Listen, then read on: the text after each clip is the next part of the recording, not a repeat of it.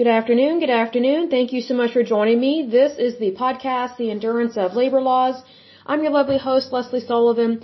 Today is episode 228, and we are going to take a brief look at the Supreme Court police. I did not know that the Supreme Court has their own police, kind of like their own police department, but for good reasons. So just a little bit of information about them. This was formed in 1935 in terms of them having their own police force. They have about 190 sworn-in members. Their governing body is the Marshal of the United States Supreme Court. Obviously, this is federal law enforcement, but they are not FBI. They are a type of civilian police, but they are not connected to the District of Columbia Police Force. This is specifically for the Supreme Court. So a little bit of background. It says the Supreme Court of the United States Police is a federal law enforcement agency. The Supreme Court Police enforces federal and District of Columbia laws and regulations, as well as enforces regulations governing the Supreme Court building and grounds, prescribed by the Marshal and approved by the Chief Justice of the United States. The department's mission is to ensure the integrity of the constitutional mission of the Supreme Court of the United States by protecting the Supreme Court, the justices, employees, guests, and visitors. In terms of the history, it says it was established in 1935. The Supreme Court Security Force was tasked to provide protection for the new Supreme Court building, so they had a new facility and they wanted to guard and protect it. The court had previously resided in the United States Capitol. I did not know that. And the original force of 33 officers were selected from the ranks of the United States Capitol Police. As of 2021, they have about 190 police officers, so that's good. Some of their responsibilities include the following: protection of the Supreme Court building and grounds and persons and property therein, dignitary protection for the Supreme Court justices both domestically and internationally. I'm kind of surprised that it also extends to internationally there, because I think it only is in regards to the actual building and where they work, but I guess things are a little bit different. Another thing they help out with is maintain suitable order and decorum within the Supreme Court building and grounds, to include policing demonstrations and large-scale events. Like, for example, if there's like a huge rally, or maybe someone's marching on the Capitol, like a group or something, they want to make sure that everybody is safe. That's always a good thing. They also provide courtroom security. That's good. They prepare numerous reports to include incident, found property, accident, and arrest reports, as well as testify in court. They also have specialty units available as well. In terms of the different types of officers they have both part-time and full-time, and they have different types of specialized units, and these include Dignitary Protection Unit, Protective Intelligence Unit, the K-9 Unit, Background Investigations Unit, Nuclear, Biological, Chemical Team, Recruitment Division, Police Operations Center, basically dispatch, Physical Security Unit, liaison positions with partner agencies, which of course includes the FBI, DHS, and things of that nature. You also have the Civil Disturbance Unit, the Training Unit, radio technicians, the Honor Guard, and then various instructor positions, including firearms, driving, defensive tactics, as well as CPR and first aid. In terms of their training, they go through extensive training, considering what all they have to do, and their training is about 13 weeks. And that takes place in Georgia. They have a federal law enforcement training center there, so they go there and train. It says here, moving on, working for the Supreme Court of the United States Police offers a comprehensive benefit package that includes paid vacation, sick leave, holidays, life insurance, health insurance benefits, premium pay, and eligibility for retirement with 20 years of service at age 50 or 25 years service at any age.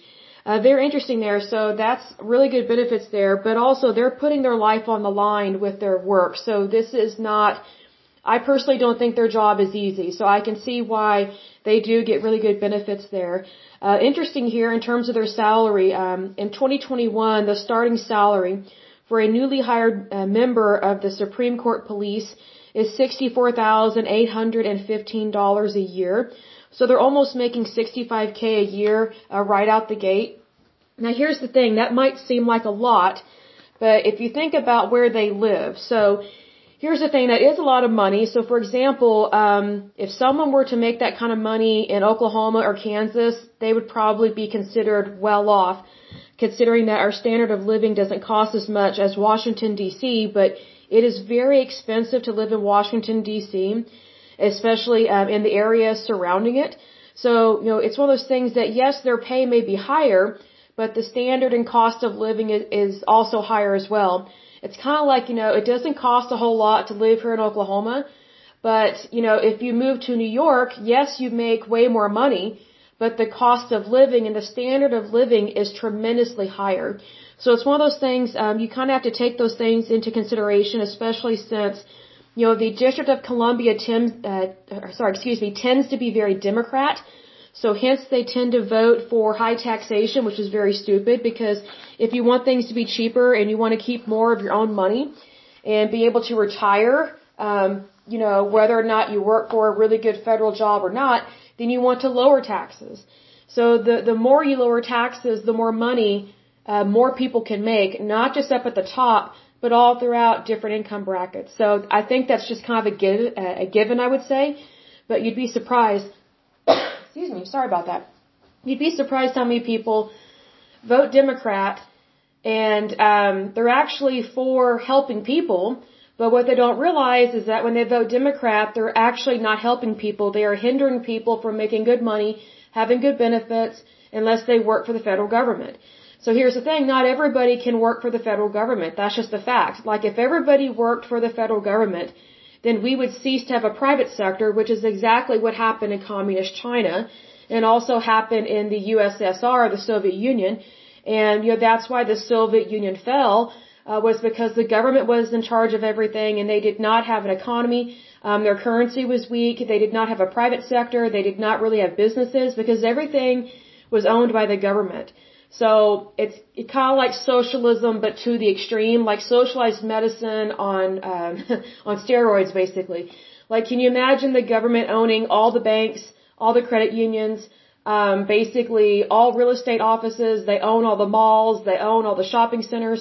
That's what happened in communist Russia, also known as the Soviet Union, USSR.